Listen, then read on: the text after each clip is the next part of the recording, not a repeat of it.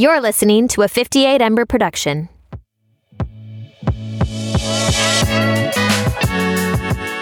Good morning, Discovering Discos. Today we discover the dark side of internet food reels, a new regenerative ag film and the celebrity starring in it, plus a major scientific breakthrough for those who shop gluten free. Welcome to Discover Ag, where food meets pop culture. We're your hosts, Natalie and Tara, millennial cattle rancher and dairy farmer, and every Thursday we go beyond the headlines to discover what's new in the world of food. Long time no see. I know. It's been a whole, what, 48 hours, 24 hours? Yeah, I don't know. I will say though, normally conferences are during the week and this convention i guess it was a convention not a conference with american farm bureau. That's where we're at if you weren't following along in our stories. Um, that's where we've been all weekend but most of the time they're during the week and this was over the weekend. And i'm not gonna lie i woke up this morning being like it has to be friday. Like it's got to be friday. And i'm like nope it's tuesday. We still have an entire work week ahead of us you're like, man, it's been a grueling week. I put in the hours, ready to kick back, and I have four more days to go. I literally, that is the exact thought that went through my head. I was like, no, I have to work today. I need to homeschool for the next three days. Um, yeah, that's not where we're at in this point in life. But it was such an amazing weekend um, at American Farm Bureau. I just feel like I don't know. I feel like we got so much done. We saw all the people. We recorded a podcast live on stage.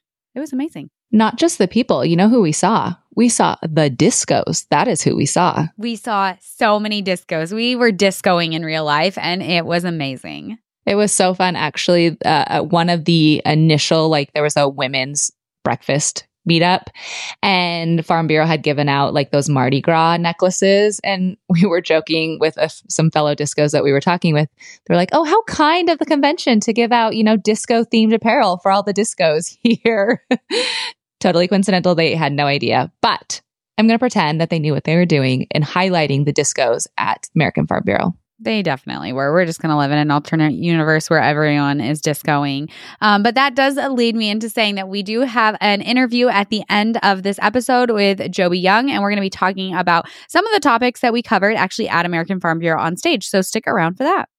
Um, all right, let's get into this episode for today. We want to thank our sponsor, Case IH. We had such a great weekend with them at American Farm Bureau as well. We took over their Instagram stories and it was so fun sharing about all of the tractors. So, Case IH has solutions for every challenge, equipment for every farm, and Case IH is built by farmers. I always crack up when I see you in a Case IH tractor because they're so big and then it's like teeny tiny Tara, but it is fun to kind of, you know, get in those those new new shiny machines. All right, diving into the first article to discover today, title Are You Okay or Have You Witnessed a Decade of What I Eat in a Day videos? So I absolutely loved this article. Um, I thought it was so fascinating. I enjoyed reading it. I think it's because it melded like two topics that you and I talk about a lot, which is social media and food and agriculture. But basically, the main idea was outlining how our algorithms across varying social media platforms, and we can kind of dive into like the different ones because there's one that's maybe serving it up a little bit more, but it's all around how it's showing us people's meals much more, much more frequently and in much more detail. And then the article loops in how like experts are very concerned about this and what it actually means for our mental health. Yeah, we've actually had this article sitting in our Trello board for a while. And I'm actually glad it worked out for whatever reason that we didn't cover it till now, because I think it has been even worse going into the month of January. Like we're almost all the way through January now, getting really close to the end of January. And so you've obviously had all the New Year's resolutions, the diets, all the things. Like even last night, I sent you a story of someone like talking about the issues with the what I eat in the day. And theirs was actually like pretty comical. It was like not um it was talking about how much people were like putting mm-hmm. effort into lunches. And it was like, oh my gosh, no, our lunches are supposed to be leftovers. They're supposed to be snacks. Like, don't make this too complicated. And so it just, it reminded me seeing that story of how, you know, you can like brush this off as like, oh my gosh, you're fine watching videos of what people eat in the day. We don't need to make this a thing but it is a thing. Like there is very much a thing of how it weighs on people in so many different ways, from like funny ways to very serious ways with like eating disorders and all of the in between of how big of a deal this truly is. Yeah. So we actually covered this on stage live um, this past weekend at the American Farm Bureau conference. And I joked on stage that when I was reading this article, I could not stop thinking about the movie Mean Girls and how they're like, I think they're in the are they in the gym maybe? And they're like, okay, raise your hand if you've ever been personally victimized by Regina George. And I was like, raise your hand if we've ever been personally victimized by internet food reels. Because like you said, it is something that like at the surface seems like a, such a silly little notion to bring up or even pay attention to, or maybe even have like a whole article written around. Um, but then once you kind of like get into the weeds and the details and like the different viewpoints of it, which is what we want to do next, it starts to make sense. And you're like, oh, okay, yeah, I can see how actually this should be, this is and should be, you know, a very legitimate concern. Yeah, producer Maddie's weighing in that she cannot stand it either. It's so unhealthy and triggering for people who have struggles or struggled with eating disorders. And that was like a huge piece of this as well. But before we get into that, I kind of like look at the history. Like it is weird that now we see like as you know, however many strangers like whether it's one or whether it's 10 a day of what they're eating. Like thinking about previous generation, the only way for you to know what someone was eating in a day is if you like literally like went over to their house, like called them and asked them like it would there there's not like a planet that would happen on, right? Like it was very rare for you to know what people were eating. You could I guess like look in their shopping cart as you were shopping, but you just had no idea. And now like we know we can know what anyone across the world is eating at any given time and I don't know that it's like eating is such an intimate personal thing. It's it's weird to me that we can do that now and that we choose to do that. They're like Sally is looking at my shopping cart again. Like she's so weird. What is Sally doing? She's picking in my window again. She wants to know what we had for breakfast. But you're right, that's what it is. It's like this very intimate look. And I was actually listening to a podcast not that long ago that it was not talking about food and you know what I eat in a day reels, but it extrapolated a much bigger picture where it was just talking about how we are consuming so much information. And I know that's like not new rhetoric to talk about, but the way they're talking about the podcast just really made me pause and think because they were talking back about literally how much our brain can compute and how much it is meant to compute in a day and even like store and remember and like all of that and looking like historically we didn't need this information to survive, right? And that's what your brain took in, like everything it needed to survive. And now we have all this excess and all this noise. And so it does make you wonder, like, do I need to, not even do I need to know what's going on? Like, should I? Like, how bad is it that I know what's going on in every aspect of the world, in every corner of the home that I want to deep dive into, you would had you would have access to that. Yeah, I have seen a bunch of that coming up online and you know, thinking about like tragedies that happen all over the world, like it can weigh so so heavy on you like as it should, like but you don't want to diminish what something someone else is going through like wherever it's at, but like were we supposed to know every granular detail of like people's lives in so many di- like from what you're eating to in a day to like wars happening all over the world, right? Like there's so much that we're being bombarded with like on our nervous system. I know. I mean, I literally had to stop watching the news because I just didn't want to take in that information. And so it is crazy to think, I mean, because it, all of it, so the point of this is that while you think it's not affecting you, it is. Like there's a thing called confirmation bias. So whether you realize you know, you're absorbing this information or not, you are. And you maybe you think you're not. Like maybe you think I can turn on the news and I can be fine.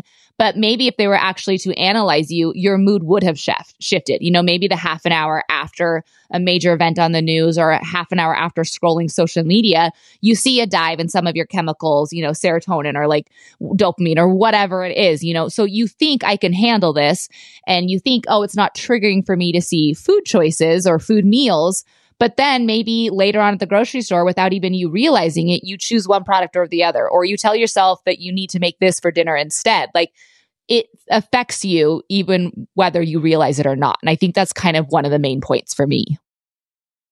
Yeah, and this kind of gets me into actually something um, you said earlier that it's one platform worse than the other. And like, no surprise, it's TikTok that's kind of like the villain here a little bit.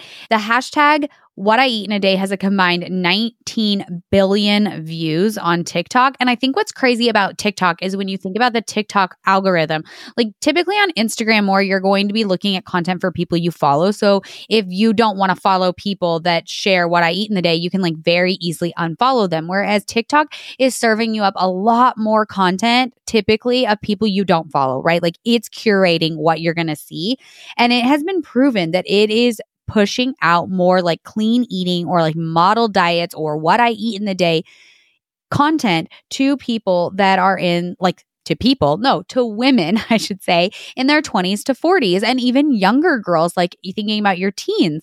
And so it is very much targeting you, whether you want to be targeted or not. And so I think that is one of the big issues with TikTok is you can't really like turn off that kind of content if you don't want to see it. Like it's going to feed you what you what it thinks you should be seeing. Yeah. And the other crazy thing I think is how much we've been desensitized to some of this. Like you said that it's been seen that hashtag, what, you know, what was it, 17 billion or 7 billion or 19 billion okay 19 billion with the b in my mind i'm kind of like oh yeah that makes sense for like tiktok like how you know that's that seems to fit the numbers a little bit like just knowing trends and stats and like bringing other i mean we've talked about this over and over again like the the numbers behind some trending you know hashtags but if you remove that desensitization, that is crazy. Maddie is bringing in a lot of the hot takes today in our comment section. She also said thinking about girls doing this in school cafeterias makes me sick. Oh, me too, Maddie. Like thinking about a daughter that my oldest is about to turn 10 and just like that she could be consuming content from girls being like, here's what I eat, like that are young enough to be in school cafeterias. Like just the mental toll. I think that's another thing is I think as adults we can say like, okay, well it's not having that much of a mental toll, but thinking about our youth and how impressionable they are and just everything that is like wrapped up in that, it is it is really I don't know. I don't even know what the word is that I'm looking for, but like Ugh, I hate it. I know, not to pick on young girls, but you just sent me that post this morning that was talking about how young girls are getting like picked on or I don't know, whatever, with Stanley, Stanley Cups. Again, another social media trend. Oh my gosh. Yes. That Stan there's like apparently a whole thing going on in schools that girls in like middle school or even younger, the post said, are getting picked on if they don't have a Stanley Cup. Like, no like I know this is not Stanley, like company Stanley's fault, but it makes me not want to have my Stanley anymore. That it's like gotten like I've enjoyed having my Stanley. It's helped me drink more water, but beyond that, like I don't know. These viral trends across mm-hmm. the board, it's affecting all of us, but especially our young like women in our lives. Switching gears a little bit and thinking about the influencers, like kind of like, well, let's stop creating this content. So, something kind of crazy that was in the article is that for influencers, a lot of times these are the best performing videos, that they get more views, more hits, more likes. And that gets me into the fact that I feel like when we're watching this, we do need to remember there's like motivation behind posting it, whether it is like monetary motivation, whether it's the views, the likes, the clicks, whatever it is. Like, it is a performance kind of. It is you know very curated content and it's not their everyday life. Like it doesn't mean that this is what they're doing every day or eating every day. It is like a single capture moment in time. This even goes to a conversation you and i had uh, off air as well as we brought it up when we were on stage at American Farm Bureau. But there's that video that's trending right now of the mother who is serves her daughter uh, cut up donuts for breakfast. She ends up throwing on applesauce at the very end, but I don't think anyone even gets to that point before they probably Didn't even realize that. Yeah, they probably scroll to the comment section and then start partaking in you know the the crazy conversation there. Um, but you know when you brought it up, you were talking about how you know the mother's getting shamed for the the food that she's feeding, and then the people are getting shamed for shaming her, and like all of this different rhetoric. And in my mind, actually, when I first saw it, going to how polarized kind of we are in a place in society and and how the more extreme you can be basically the better your video is to take off. I was like i just wonder if she just created it to be like i wonder if i can get this video to pop off and get a bunch of followers. Like maybe she didn't even feed that to her kid. And then everyone in the world is going crazy over it right now. And at the end of the day she might have sat down and had an entirely different meal you know yeah, I know. That's funny that it was about donuts because that same day that that video was going viral, I took the girls to go get donuts. And I'm not going to lie, there was like a little piece in the back of my mind being like, Am I a terrible mom that I'm letting my kids have donuts? And I had to like stop myself and be like, no, you know what your kids had for breakfast already. This is like a fun treat. We haven't probably had donuts in uh, months. Like, it's a one moment. And I remember sharing, I shared it to my stories. And I even thought, like, I wonder if someone's going to say something to me, like, oh, you're letting your kids get donuts. And it's kind of wild that that's the world we live in. And it kind of brings me to one of the reasons, like, we want to go to South by Southwest is this entire idea of like fear mongering people over what they're eating, the food shame, the guilt that people are eating. Like, it's a wild time that we live in on the internet with food and just being able to share it on social media and how people take that, react to it, and what it does to our mental health. Yeah. Yeah. I'm very excited for March and, and South by Southwest. And I guess to wrap this up, stay tuned for what I eat in a day videos from Tara and I. just joking. Yeah, that's what we're going to do every single day now. We're just going to serve you guys up that content. Absolutely not. Okay, so we want to thank our next sponsor for today. It is Vogt Silversmith. It is the iconic silver brand of American West. Both Natalie and I were wearing it this weekend at American Farm Bureau. So since 1970, Vogt Silversmith has been owned and managed by members of the Vogt family. And since then, every piece of silver has been manufactured in their factories in Old Mexico. And Vogt currently has a Valentine's Day sale going on. So if you are looking to pick up something for Valentine's Day for yourself or even for a loved one, you can use our code code DISCOVER. And you can also get free shipping on all orders between February 3rd and February 7th. Vogt also offers a lifetime guarantee on all of their silver pieces. So, again, if you are looking for something special to spoil yourself or someone else, use our code DISCOVER to pick up your Vogt silver. I was wearing my Vogt earrings this past weekend and one of them fell out and I kid you guys drop. Ugh, it was devastating. I don't know how I recovered. I don't know how I showed up to the rest of the convention. I mean, I pulled myself together. I'm proud of you for pulling through. Thank you. But their their pieces are just so beautiful and timeless. Like I knew I would have those earrings for years to come. You know, it's not like I just bought kind of like a trending piece or or whatever. It's like I invested in that piece. I plan to have them forever and I lost it and it was tragic. But I just, you guys, we cannot stand behind Vogt enough. All right, diving into our second headline to discover this week title Ian Somerhalder reflects on living on a farm after retiring from acting. Quote, I love what I did for a really long time. The former actor served as an executive producer and is one of the many celebrities being featured in the new environmental film Common Ground. So, this was actually just an article out of People. And it was kind of interesting the way the title you know, was worded, it makes you think he's going to be talking about his farm more and like this transition and retiring. But it was really just kind of a plug for the new regenerative ag film Common Ground. Yeah, I actually heard about this first on The Toast, which is kind of funny, like not where you expect to hear um, someone covering an article about farming. But yes, I do think that the title was a little bit clickbaity and thinking you were going to like learn more about his farm. I actually was like, I am kind of curious about his farm and tried to like find more on the internet about that. But yes, it was about the actual film, which I wonder if like the film is kind of happy about that. Like, I wonder if it got more clicks thinking you were going to learn more about the celebrity and then ultimately you learned about the film. Like, I'd be so curious if like people are happy with the people behind Uncommon Ground, if they're happy with the coverage of this or not. Um, because yeah, it, it definitely probably led to more clicks than it would have. Oh, I'm sure there absolutely. I, I, kind of wonder if it was even intentional. Did you know who Ian Somerhalder was at first? Or did you have to Google him? Um, I kind of had like an idea. I don't know. I feel like I didn't know all the details. I knew I think that he was like some kind of vampire and he was married to somebody else that played a vampire. Like there's a lot of vampire like core going on in um in the summer her how do you say his last name? Clearly don't know him that well. I say Somerhalder, but that definitely doesn't mean it's true. Yeah, I knew he was on Vampire Diaries, which I never watched. Did you watch that? No, but I was a pretty diehard Twilight fan. So, like Nikki Reed, I'm aware. Of. I didn't know that about you, but I could totally see you being a Twilight fan. My sister and I had a cutout of Edward Cullen that just Stop hung out it. in our room that was from the movie theater. Stop yeah. it. I have a shirt. I have a shirt that says, um, I don't remember now, but I definitely was a pretty diehard Twilight. I mean, and th- yeah, definitely. So I was not very familiar with him at all, but I actually I don't know if I still follow her, if I ended up unfollowing her, but I had followed for quite a substantial amount of time Nikki Reed, and she has been involved in this, you know, movement back to food, this, you know, regenerative, what a lot of people refer to it as movement. I mean, she does a, she does a lot of activism, I would say say she's a part of a lot of big campaigns. So when I read in the article that they were married because I didn't realize they were married, I was like, oh, this makes sense. Because at first I was like, Ian Somerhalder, what's he have to do with, you know, Uncommon Ground? That's the, the film name.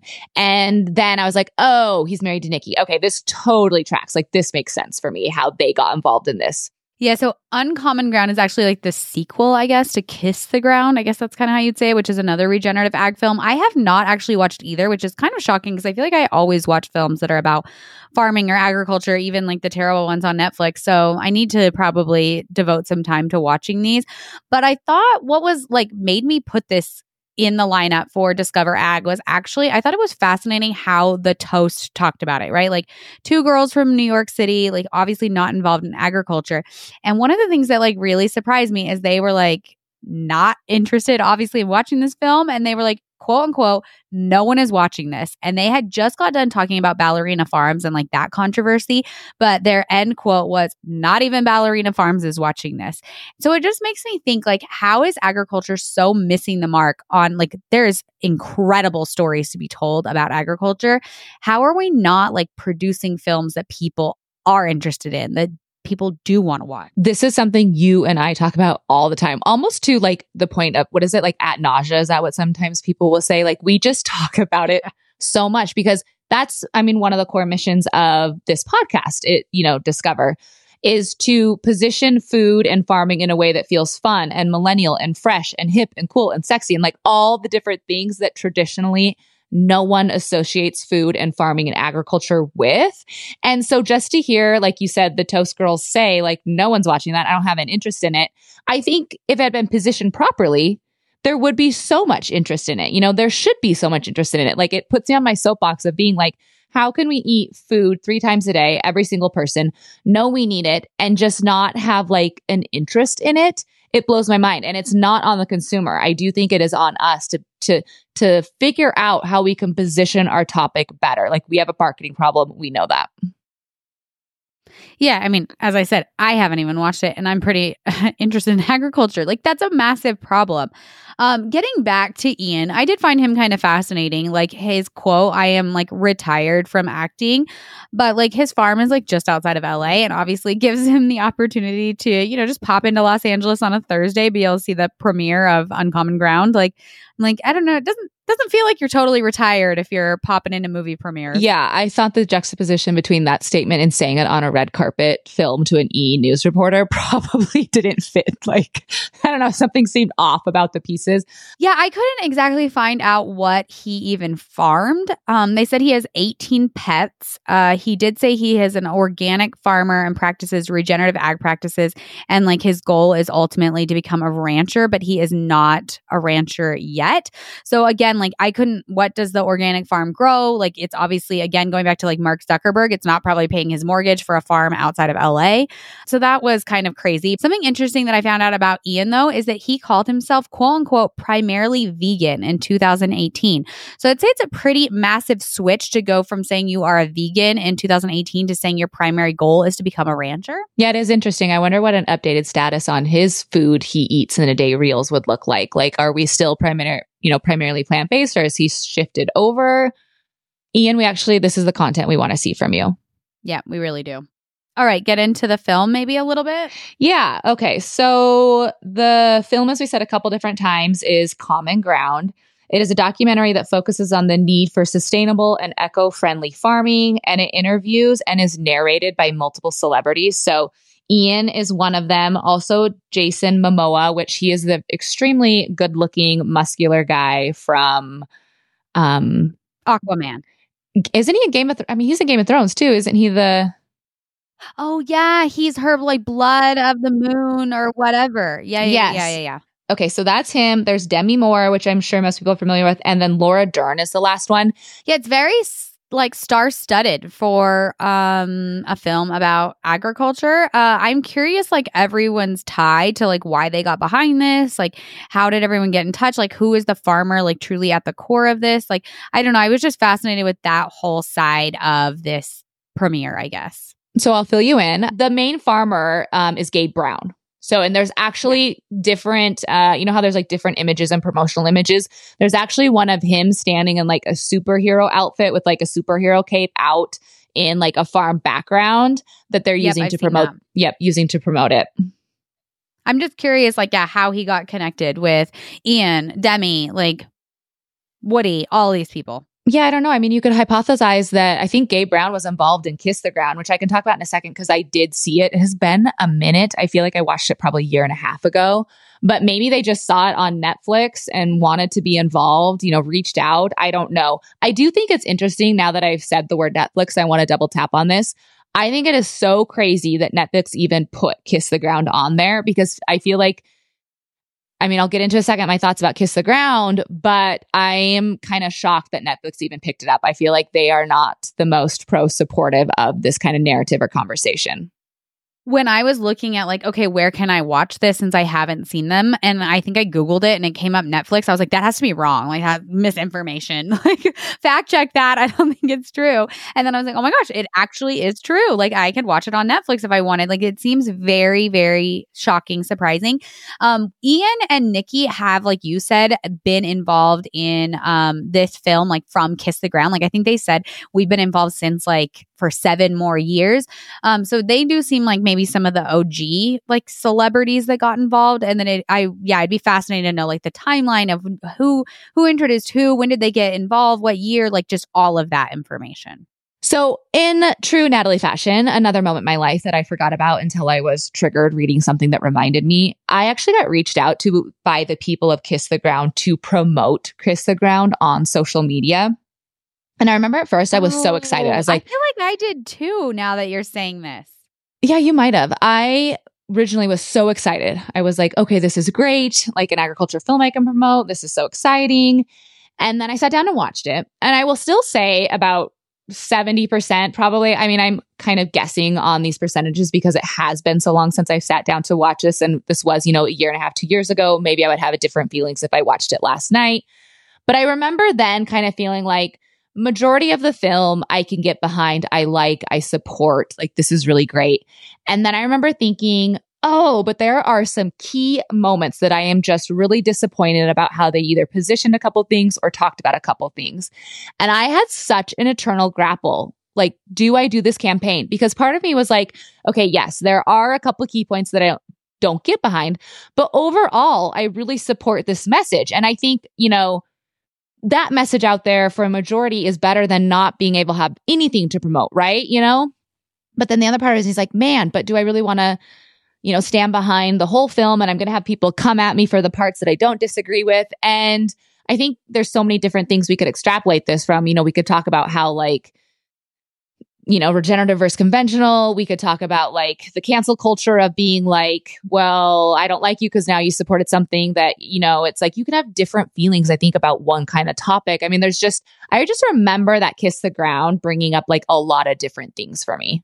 Yeah, I felt very similar when we covered like To Which We Belong a little bit this summer when we did one of like our debunking series, but then we highlighted positive film, film. So To Which We Belong was obviously a positive ag film. And I loved so much of it, but there was a few points where I was like, ooh, like a little, you know, tension there. So I could see absolutely how you feel that. And I do think I like we obviously ended up still covering that. And I do think you can like say like you like pieces of a film with like while acknowledging there are like challenging points. Like I think when you say you like something, it doesn't mean you have to like love every single aspect of it and be like fully behind all of it like and still acknowledge that it's like something positive for ag well no you can and you should be able to but i don't feel like in today's cancel culture you can i feel like people take a lot of what you put online verbatim no, I agree. I think you should yes i'm i don't know. I'm agreeing with you that like you should be able to like say like pieces of this agree without having cancel culture. For sure. So i'm not entirely certain when this airs. Did you see that like when it will be available? I'm assuming on netflix again i would think. I didn't see. I'm assuming in Netflix, but I feel like I read somewhere in the article that said like it's in movie theaters. So I'm sure like select theaters maybe are showing it. But I feel like things are moving to Netflix so quickly now. Like I was just while we were in American Farm Bureau, I was there one night by myself and I was like, oh, I've been wanting to see like the Hunger Game, new Hunger Game movies. And I couldn't believe it's already available to like purchase on different platforms. Mm-hmm. And I mm-hmm. feel like it's still full on in theaters. So I feel like we just like live in a different world where it's like, it's in theaters, it's also available at your home streaming. Like you can get it everywhere. I know I've been wanting to tap your Apple ID so that I can watch that. So remind me to do that later today. oh, I didn't end up buying it because it was like twenty dollars, and I was like, "Holy crap! Like that's oh. so much money for just me to watch." I'll split it. If you watch it too, yeah. I'll feel better. But we we we either have to buy it for $25 or rent it. And if we rent it, we only have like 48 hours. So we need to agree on a time Uh-huh. frame that's like I think we could. diving in. I think we can build that into our schedule, put it on our calendar, and we'll be like, "Sorry, husbands, we we actually we have a film we have to watch right now." This is when Natalie can watch it and this is when I can watch it. So we've got to watch this. So for all the discos, I guess, and if you're interested in watching this film, learning more about it, um, I would stay tuned for maybe access to it outside of a theater. They do have an Instagram page. I popped over to it. I would say there's a lot of hype on it. There's over a hundred thousand followers, which I feel like is a lot for like a spin-off documentary. Obviously, you know, the celebrities that are promoting it probably have a large role to to do with that, but it's definitely out there. You guys can check this out. Um, and maybe once we get access to it, you might even find us doing like a hot off the press um, episode on it. You never know. I know that's exactly what I was thinking. All right. Well, before Natalie introduces our next article, we want to thank another sponsor, Toups & Co. Fun story. We actually just recorded with Emily, the founder of Toups & Co. this morning, and that episode and that interview will be airing um, in a couple of weeks. Um, but as you know, Natalie and I are big fans of Toups & Co., which is obviously a beef tallow-based skincare line. It is not only skincare, but also into makeup, which is something we talked a lot about with Emily. Natalie and I, for the makeup, absolutely love the blush. I'm taking credit that I introduced her to it. Um, but there's so many products. Natalie is actually just getting started with the skincare starter kit. And I am also going to start trying the cleansing oil. And after our interview today with Natalie and Emily, I am also going to try the clear tonic. So I'm excited to try some new products as well as loving all of my products that you guys already know. I share about them in stories. Um, so if you want to try Toups & Co., use code DISCOVER to get yourself a discount. And before we move on, we also want to highlight a podcast. Uh, it is called No Sugar Coating Pod. Are you tired of being tired and fighting with your body while emotionally eating or binge eating continues? Well, you are not alone. Emotional eating is not your fault and yet is something you deserve to fully overcome. Are you ready to gain massive insight into your emotional binge eating triggers and understand the root of why you are in self sabotage with food and body? You will definitely want to check out emotional eating, digestive, and hormonal expert. Amber Romaniuk. She is the host of the No Sugar Coating podcast with over 400 episodes deep diving emotional eating, binge triggers, female hormones, gut issues, weight blocks, cravings, the physical, emotional, and energetic connections. After overcoming her own food addiction, binge eating, and emotional eating behaviors, now fully recovered, she is coaching over 1,600 women in the last 10 years. This podcast will help you build a newfound level of awareness that you've maybe never had before. So check her out anywhere you get your podcasts. All right, diving into our last and final article to discover today headline Scientists announce breakthrough discovery of safer gluten protein. So, this is actually an article out of Farm Progress and it highlighted Kansas State University, um, their Wheat Genetics Resource Center, as well as the USDA's Agriculture Resource Service, along with support from Kansas Wheat. So, there's a lot of people coming together for this.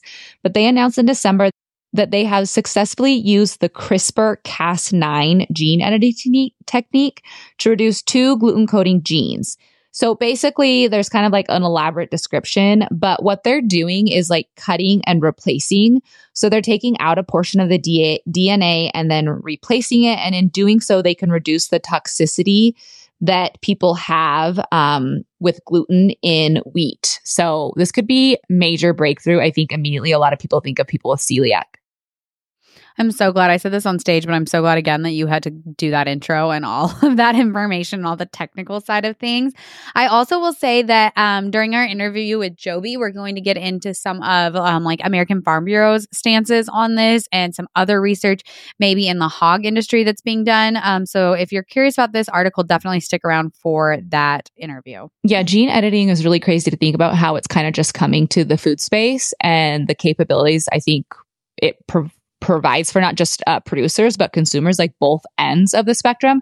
And that's something we actually dived into on stage is like how will people actually feel about this? Like when this is rolled out will you know the general public be behind gene editing I know I want to get into that, but before we do, you mentioned like this is a big deal for people with celiac disease. So, celiac disease is obviously an autoimmune disorder that affects about 1% of people worldwide. So, when you think about it like that, it's like, okay, well, 1% isn't a lot, but it is estimated that right now 30% of Americans avoid gluten. And obviously, not all of those have celiac disease. So I think this goes so far beyond celiac disease just for people who choose to avoid gluten as well. Like I always compare gluten kind of to like milk intolerances that there's just a lot of self-diagnosis that maybe you heard it worked for someone, you gave it a try, you felt great, and so now you're gluten-free. So there's just a a large portion of the population that would benefit from obviously like gluten-free for sure that the article actually even highlighted like numbers behind that. They talked about how it is a multi-billion dollar industry and it's expected to grow by 10% still. So they quoted it just under 12 billion in 2023 um, so it's clear like you said that even beyond celiac i know I, I pulled them out and kind of like mentioned them first but anyone everyone who is like looking to you know shop search prepare eat consume gluten free like that's not going away. It's actually only trending upward. They're predicting yeah, the researchers had a quote saying that they were actually surprised at like how well it worked, that it reduced the um immunotoxicity, as you said, by like 47 fold. That's that's massive. It, it really does make me think of like how many other things could we do with like the gene editing to change things. Like my mind instantly goes to peanuts and people that are like so severely allergic to peanuts. And I have actually read somewhere that there is work being done about doing like gene editing on peanuts to make it so that people aren't allergic to it, but that the peanut industry doesn't know if it wants to move forward with that because of all of the backlash thinking about like GMOs and like the non GMO movement. And so getting to like one of your first points of like how will consumers feel about this technology? I mean, peanut allergy is insane. We've covered that before on the podcast. I don't even know a handful of months ago, but it is crazy, you know, the dangers of a peanut allergy in today's society and kind of just even the limitations. Like you think about, you know, in the classroom, like how that child, how it affects not only that child, but even it's like peers of like bringing in snacks. And, and so it is just, it seems like such an exciting time to be in food and agriculture when you have those capabilities at your fingertips. But like to answer, like for my opinion, I just don't think the public is going to like the idea of eating a gene edited food. And I don't know if that's not liking it with fully understanding what it means and still being like, nope, I don't want that introduced, or if it's not liking it because, again, agriculture rolled it out in a way that consumers didn't understand it and there was fear behind it and questions and and if it would just been marketed differently, maybe it would be. Like, I don't know where it is, but I just, I have a feeling that either or, it's just not going to be generally well accepted, unfortunately. Yeah, one of my favorite quotes is that people love innovation but hate change. I think that this is like such a good example of that. Like in theory, I think there like people will like the idea of like being able to produce something that people don't have an allergy to but when it actually like rolls out and i do think the marketing is crucial and how we actually go about talking about it but you know i think about the um what is it the golden rice that is a gmo that increases certain levels of vitamins that help you know children be able to reach their their vitamin intake and like without that vitamin, they would ultimately like, go blind. And there are still people that are adamantly against that GMO. So I just don't know that if like people are going to get behind this. It would be so interesting if the GMO, the people who rolled that out, that team, whoever that looked like, if they could consult with groups that are moving into that space and be like, here's what we learned. Here's what we would have done different. Here's our hindsight 2020, because they are kind of I feel like a group that could attest to going through something that was really exciting and did not turn out the way they probably expected it to. Yeah, and looking at like the financial side of things, the global gluten-free products market is worth over 10 billion dollars in 2023 and expected to grow another 10% by 20 32. Sorry, I was gonna, I was like, wait, those numbers are the same. No, they're not. Right now, yeah, last year was 2023, and they wanted to grow by 10% by 2032. Uh, so there's a lot of opportunity. Discos, I just want to call out that last time that happened, Tara yelled at me for not listening to her when I restated something she said. And you guys know, tuning in Discos, actively listening to this podcast, Natalie already dropped those stats, quotes, oh my dates, timestamps. I'm so sorry. I got, I was It's in my notes and by accident archived my notes a minute ago and got really flustered and had to reopen my notes app. I apologize. The discos are just going to be really well versed on the future Market. projection of the gluten free market. And I butchered the stat on top of that. So I totally ruined like even delivering it. I'm sorry. I should have just let you handle it. Usually I'm the stats girly and now you're I know. taking over my job. I don't like it. You can have it back from moving on from this forward point. I will go back to not talking about numbers and stats and you can have it back. All right, switching back to the article and maybe flip flopping it. I feel like we've talked about it from the consumer standpoint a little bit. One thing we did bring up on stage when we talked about this at American Farm Bureau was how this could mean a lot for the agriculture industry too, from like the perspective of the opportunities that inventions in progress like this present um, I think it would be really exciting. Like, I would be so curious to know if there's a disco wheat farmer tuning in about what this could mean if, like, the farmer would have the ability to, you know, grow a different variety that maybe has reduced gluten content or like the variety that, you know, has been modified and like what that would bring to like the wheat industry and the agriculture industry as a whole. Yeah, I mean, that's where I was going when I dropped the stat for the second time about the gluten free market is like people are willing to pay like premium for gluten free products. So if we could pass this down to the farmer, I think that'd be so incredible that like the opportunity that it could bring to their bottom line and just like a value added product that they're already maybe producing wheat. They wouldn't have to like change equipment or eh, all of those things that like would go into when you think of like a farmer adding a new product to their lineup or growing something new, a lot of times it can mean like a lot of infrastructure changes, like ha- all of these things. But like this could be a way to add a product without changing like their entire portfolio and bringing more value to the farmer. So I think that's like a really cool piece of this. I, you know, I in practicality, I don't know how that like gets passed to the farmer, but I truly hope it would that you would be growing this wheat and and be able to capture that value on farm. It makes me think of something you and I talk about all the time, another at nausea topic, but like beef tallow and what that has, you know, could potentially do for the beef industry. I've actually had a really interesting conversation with a friend of mine talking about how like colostrum. I mean, we talked about Armra, a colostrum based product. We also know, you know, a skincare company, a dairy that is using um, colostrum products. We have this beef tallow.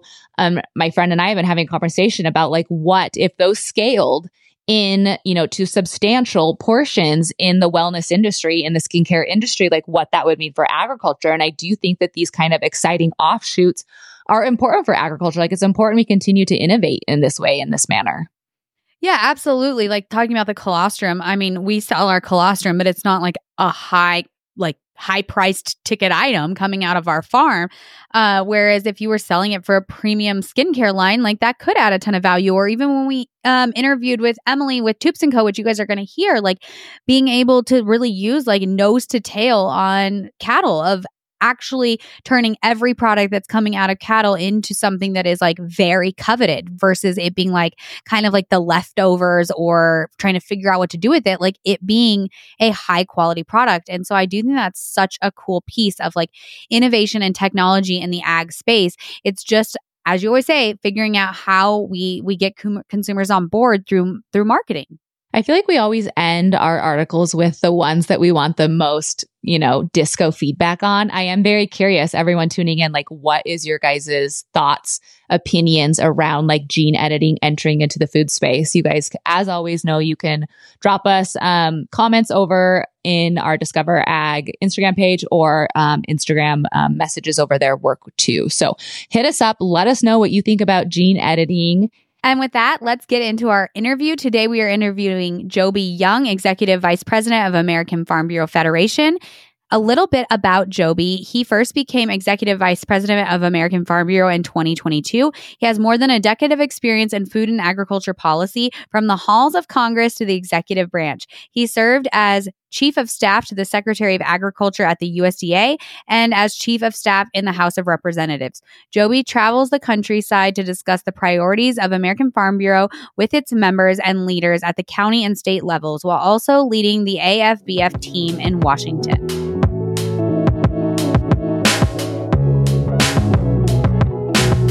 All right, well, welcome to Discover Ag, Joby. Well, thanks for having me. It's great to be with you guys.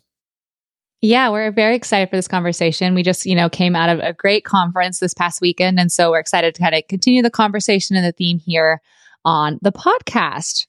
We actually just got done covering three really great articles right before this. And we want to continue the theme of two of them because I know that, you know, two of them are kind of pretty core important topics and ideas to, you know, American Farm Bureau as well. So I think the first one that we'll probably start with and dive into you know, we covered the article that was kind of on food content and social media and the mental health of the the combination of those two. And I think what we want to do is kind of extrapolate that out and go a little bit big picture and just talk a little bit about like mental health in general, you know, far beyond food, which is the way we just covered it. Um, I know this is something that is important, you know, whether you're in agriculture or not, like mental health is um, a resounding thing we should be prioritizing in all of our lives. And I know that American Farm Bureau is starting to do that for those in agriculture, that you're really bringing that topic to the forefront. And so, one big way you're doing that is through your guys' farm state of mind. And I was hoping we could maybe kick this conversation off with talking a little bit about what that is and just introducing that to our whole Discover community. Yeah, sure. Well, thanks you, thank you guys for being interested in the topic. It's a very important one for us at Farm Bureau. We're a member focused organization serving members across the country, primarily farmer, farmer ranch families, rural communities.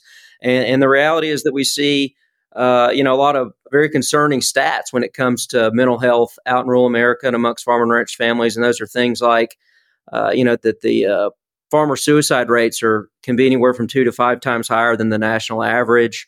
Uh, farmer and ranchers is uh, up up to about two times more likely to die by suicide compared to other professions, and you see uh, sixty percent higher rates of that in rural areas than you do in urban areas. So clearly, it's a it's an area of concern and one that we've been focused on, as you mentioned, uh, through Farm State of Mind for about five years at Farm Bureau, and uh, a lot of the, that work has has been on you know discovering what the root of so many of these challenges are, reducing stigma and other things. And you're right, we did uh, announce just this week a project that we, we have a lot of uh, high hopes for uh, with a lot of partners, uh, which is a great way to uh, approach these topics out, out, in rural America. And that is um, something we call the Farm Family Wellness Alliance, which we just which we announced at, at our convention this week.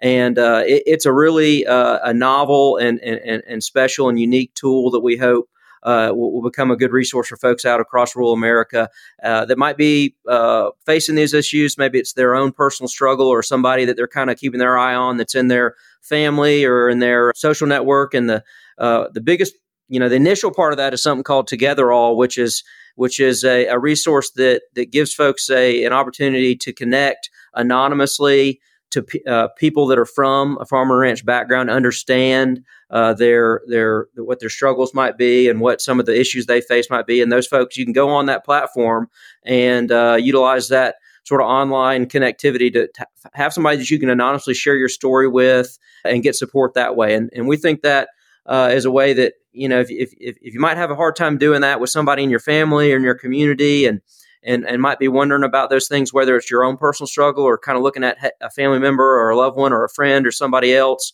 uh, then you can get those resources and find a way to work through it.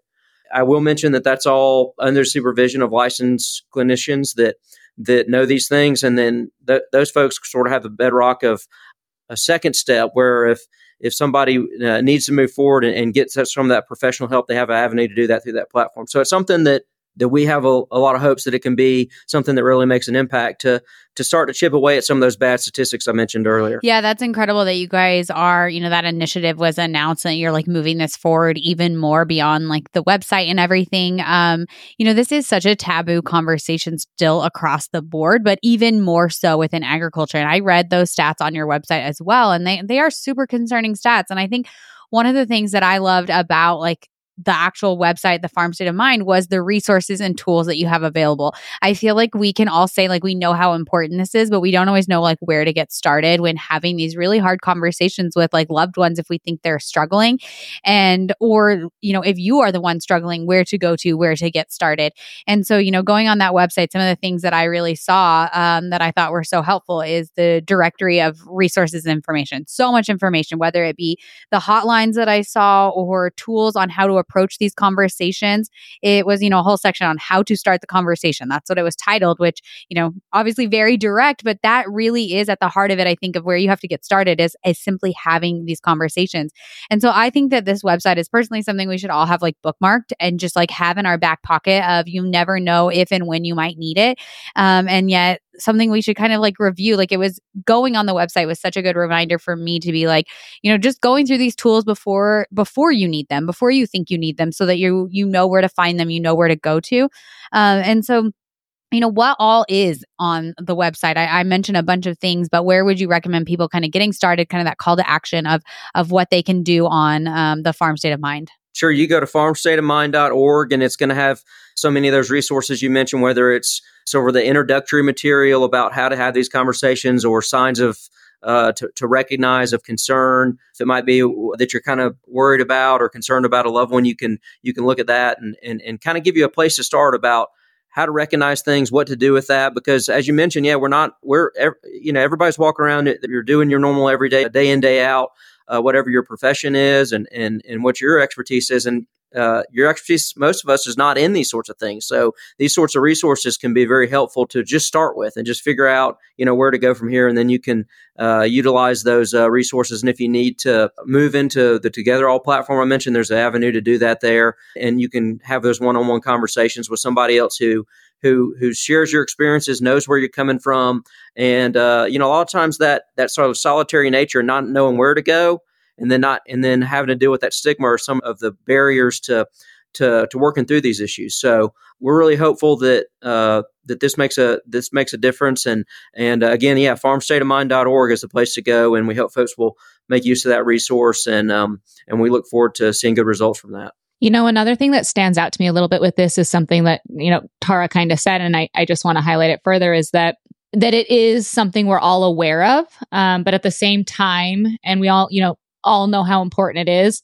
But at the same time, we usually think not me or not my loved ones. You know, just within probably the last, I'd say, month, I have heard two really personal, powerful stories about mental health. One was when I was um, at American Farm Bureau this past weekend, and it was, you know, President Duvall shared a very personal story about his connection to Farm Bill. And I know he shared it openly before about why he cares so much about this. You know, I think that speaks to the testimony of, you know, not me. I'm not the one that's going to need help, you know, with this. And then just recently I had a friend share a story where she was out, I don't remember if they were moving cattle or branding or, you know, some sort of like event, uh, community gathering. And you always go up to people and you always say, you know, how are you? And you always just expect it to be the ex- normal exchange back and forth. I'm good. How are you? You know, that's what we all say. But she said she was so caught off guard when her friend she went up to said, I'm not good. And she didn't know what to say or what to do. And so, like Tara mentioned, you know, you might not think this isn't me or this isn't for my loved ones. Um, but even if that's what you're thinking, still bookmark this step, still have it on hand because you just never know when that instance is going to rise where you're like, oh, shoot, this is me. I do need help. Or, oh, shoot, this is my loved one. They do need help. And like, how can I, how can I assist in that?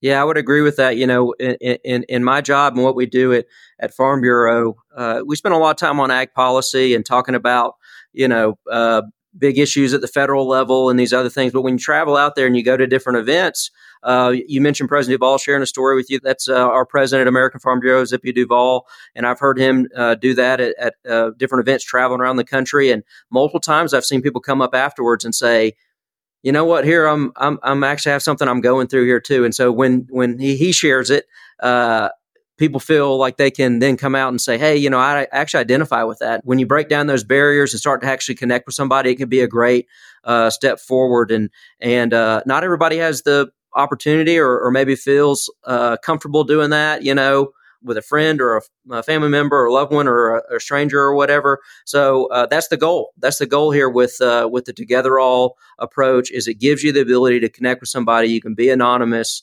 You can know that you're talking to somebody that can kind of identify with what you might be going through, uh, which is which is common. You know, across as you mentioned across ag and rural America. It's a high risk business. A lot of people have so much wrapped in, uh, you know, uh, to to their livelihood and to their farms and ranches, and there's a lot of stress that comes with that. That's a really heavy weight to carry, which can make it a lot more uh, challenging. So I would agree with what you mentioned there, Natalie. Yeah. Okay. So one last, you know, call out and and shout out to Farm State of Mind, you guys, and um, we are going to move on and kind of jump to our s- second topic, which um, I don't want to downplay the importance, you know, of mental health, but um, I feel like we could sit here and talk about, you know, the importance of it all day long. But I do also want to transition to gene editing because that is something we just got done covering. We actually covered it from, you know, there was some research coming out of, of Kansas looking at, you know, changing wheat and what that could mean for people who are gluten intolerant and, you know, have celiac or, or can't, you know, withstand gluten or choose not to have gluten in their diet for whatever reason. And, you know, we we spend time talking about how exciting that is. And, and I know there's conversation around, you know, gene editing in the pork and hog industry too. And initially, when I realized that this was a topic that, you know, the Farm Bureau um, cared about and was interested in, it kind of shocked me a little bit. I'm not going to lie. I didn't know you guys had your finger on the pulse of gene editing. So I'm very curious if you guys, if you maybe just want to share about American Farm Bureau's role in gene editing in general. Sure. Well, we're the voice of agriculture, uh, and we had 2,800 county farm bureaus across the country and 50 state par- farm bureaus in Puerto Rico that, that make up the, the American Farm Bureau Federation. And, and we try to carry that story forward. So when it comes to things that are important issues in agriculture, that we're carrying that perspective of American uh, farm and ranch families forward and, and important issues, things like gene editing rise to the top, and that's a that's an important conversation to have between the ag community and and uh, the the general uh, you know consumer out there that that may not spend as much time during their day or their week or their month thinking about these things. So we spend a lot of time trying to communicate and and, and talk about those these sorts of issues, and uh, this is an important one. Uh, the story of American agriculture for decades has been one of innovation and been one of, of continually feeding a, a, a growing population, providing more affordable, uh, available, nutritious food, and doing it in a sustainable way. And so you take technology tools and research. Uh, like gene editing, and, and it can have an outsized impact. So uh, we, we do like to talk about that and, and help uh, be a productive voice in that conversation to make sure people can can understand what this actually the, the effects and the outcomes that this can have. So, I mean, uh, if you're your average consumer out there and you're and you're you're concerned about uh, safety and nutrition and the sustainability of the food that you uh, consume and the uh, economic sustainability of the farmer and ranch family that produced it for you. Uh, this is a, is a great tool for all those fronts. So you mentioned a couple things there, you know, with wheat and others, but but uh, this is gene editing techniques, which again, they're, they're just we've we've been uh, we've been breeding plants and animals.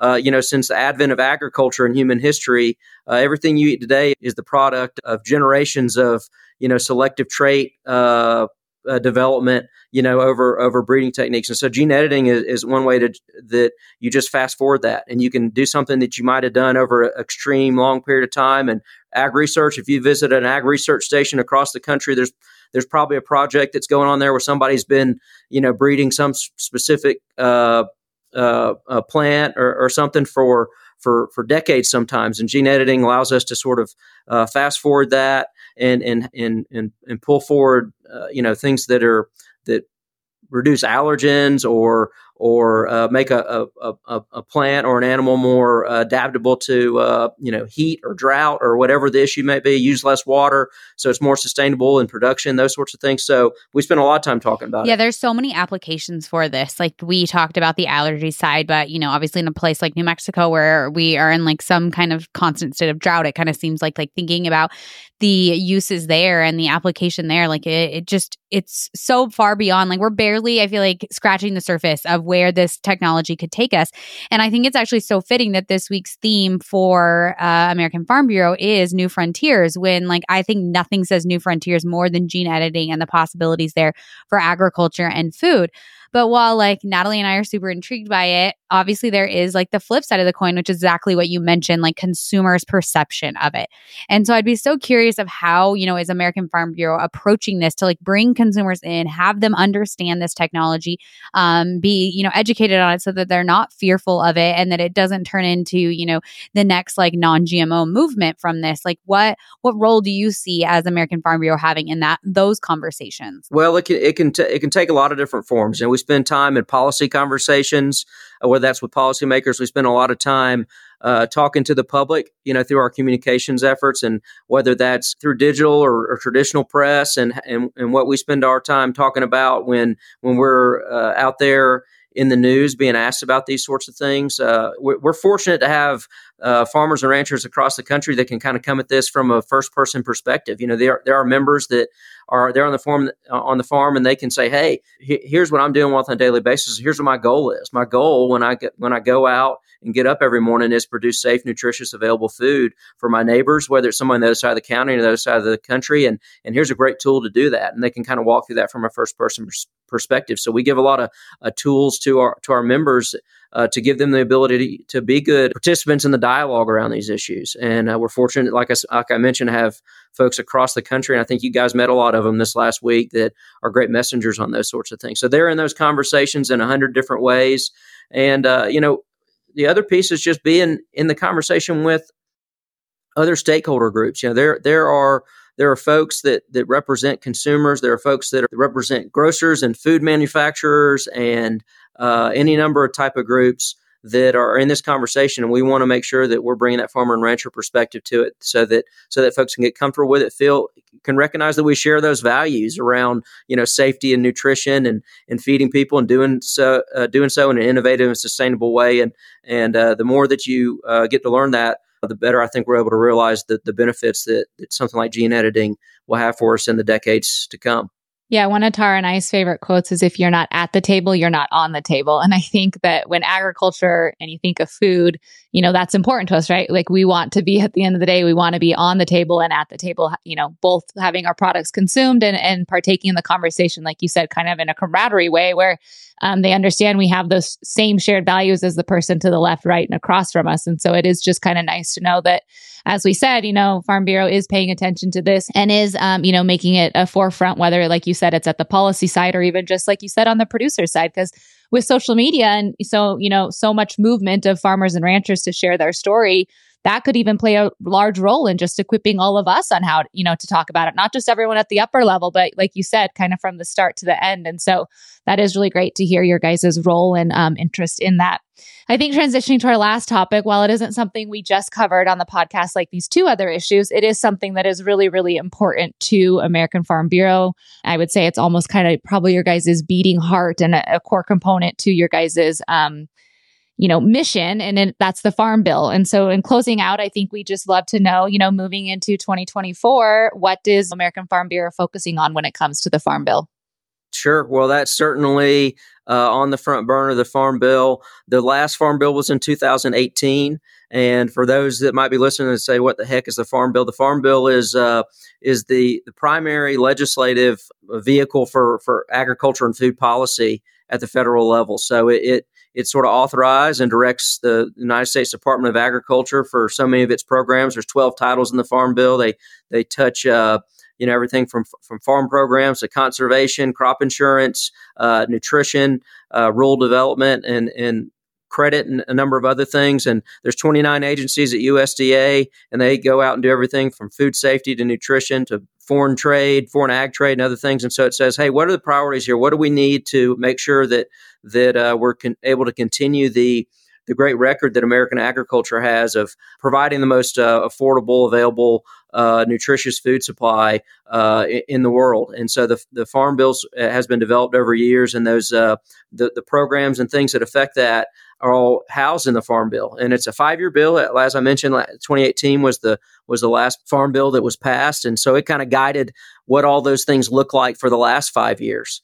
And there was supposed to be a 2023 farm bill because the, the, the 18 bill uh, uh, expired in September, September 30th of last year. And so the if, if, if, everything's on time, we would have we would have passed a farm bill in, in September, and that would have guided you know what uh, the next five years are like. And the reason it's set up like that is that a lot changes in agriculture and in food over a five year time. So that sort of cadence that's set up allows policymakers to go and they gather stake uh, stakeholder input from Farm Bureau and and other other groups, members, uh, and, and farm and ranch families across the country, and everybody that's interested in food and agriculture. And they say, hey, what do we what do we need? How do we optimize?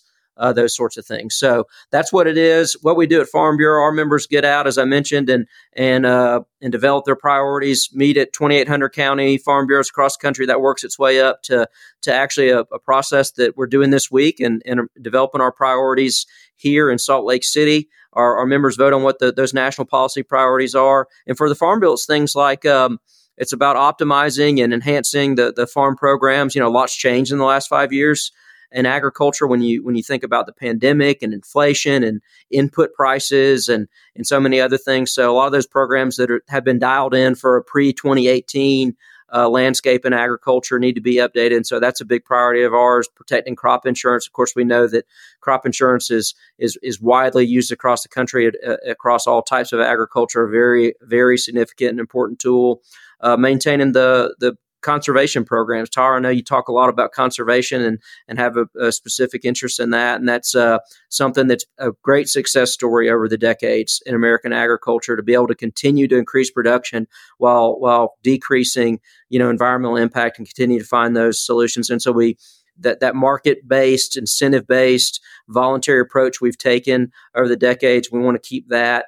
And then, of course, we the Farm Bill also has a, a big nutrition component. Most of the Farm Bill actually is nutrition, and uh, we support making sure that that, uh, that, that those families across the country that might need uh, those sorts of resources when they when they fall on hard times have that have that ability. And so those are the pieces of the Farm Bill, amongst a lot of other things that are that are important to us. It is crazy that the last Farm Bill was in 2018. It feels like a lifetime ago. Like you said, I mean, our entire world has been like rocked in that amount of time, and like we are coming back out of that and just in a completely different place. I think now more than ever, consumers are interested in where their food comes from. Natalie and I talk about that a lot on the podcast and beyond. Um, so it is a very different landscape that we are going into this farm bill in than we were in 2018.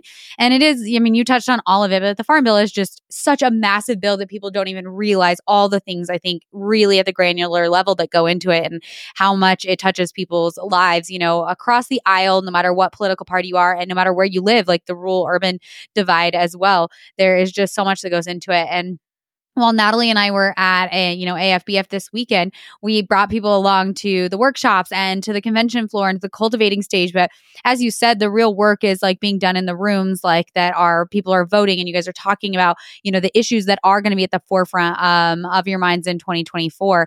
And um, I think that's a piece I, you know, really want to highlight that I think is so cool about American Farm Bureau as well. You are a huge national, like representing company and represent farmers on such a big scale. You also are broken all the way down into the county level which is just really incredible that you can get that much, you know, detail and that the farmers' voices are truly heard at a national level because of that input at a local level uh, and being able to bring together, you know, tens of thousands, hundreds of thousands of farmers across all landscapes to have that like unifying voice at a national level. It's so important when you're looking at a farm bill that is just huge. Um, you know, you can feel like your voice gets lost, but through American Farm Bureau, you have a seat at that table.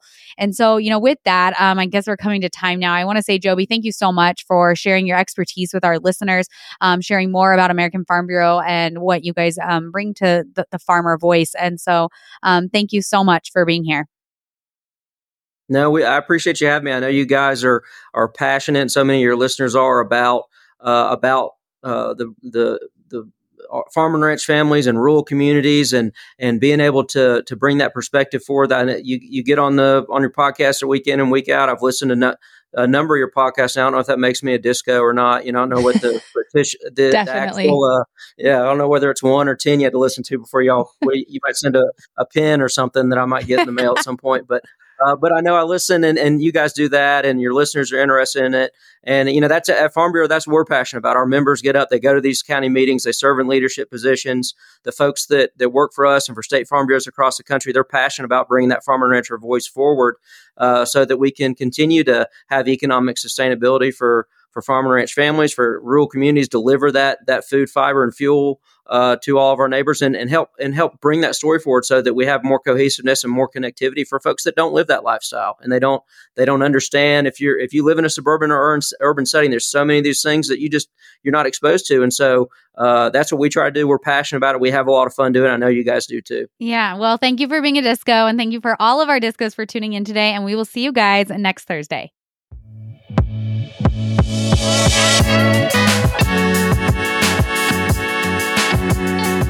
This has been a 58 Ember production.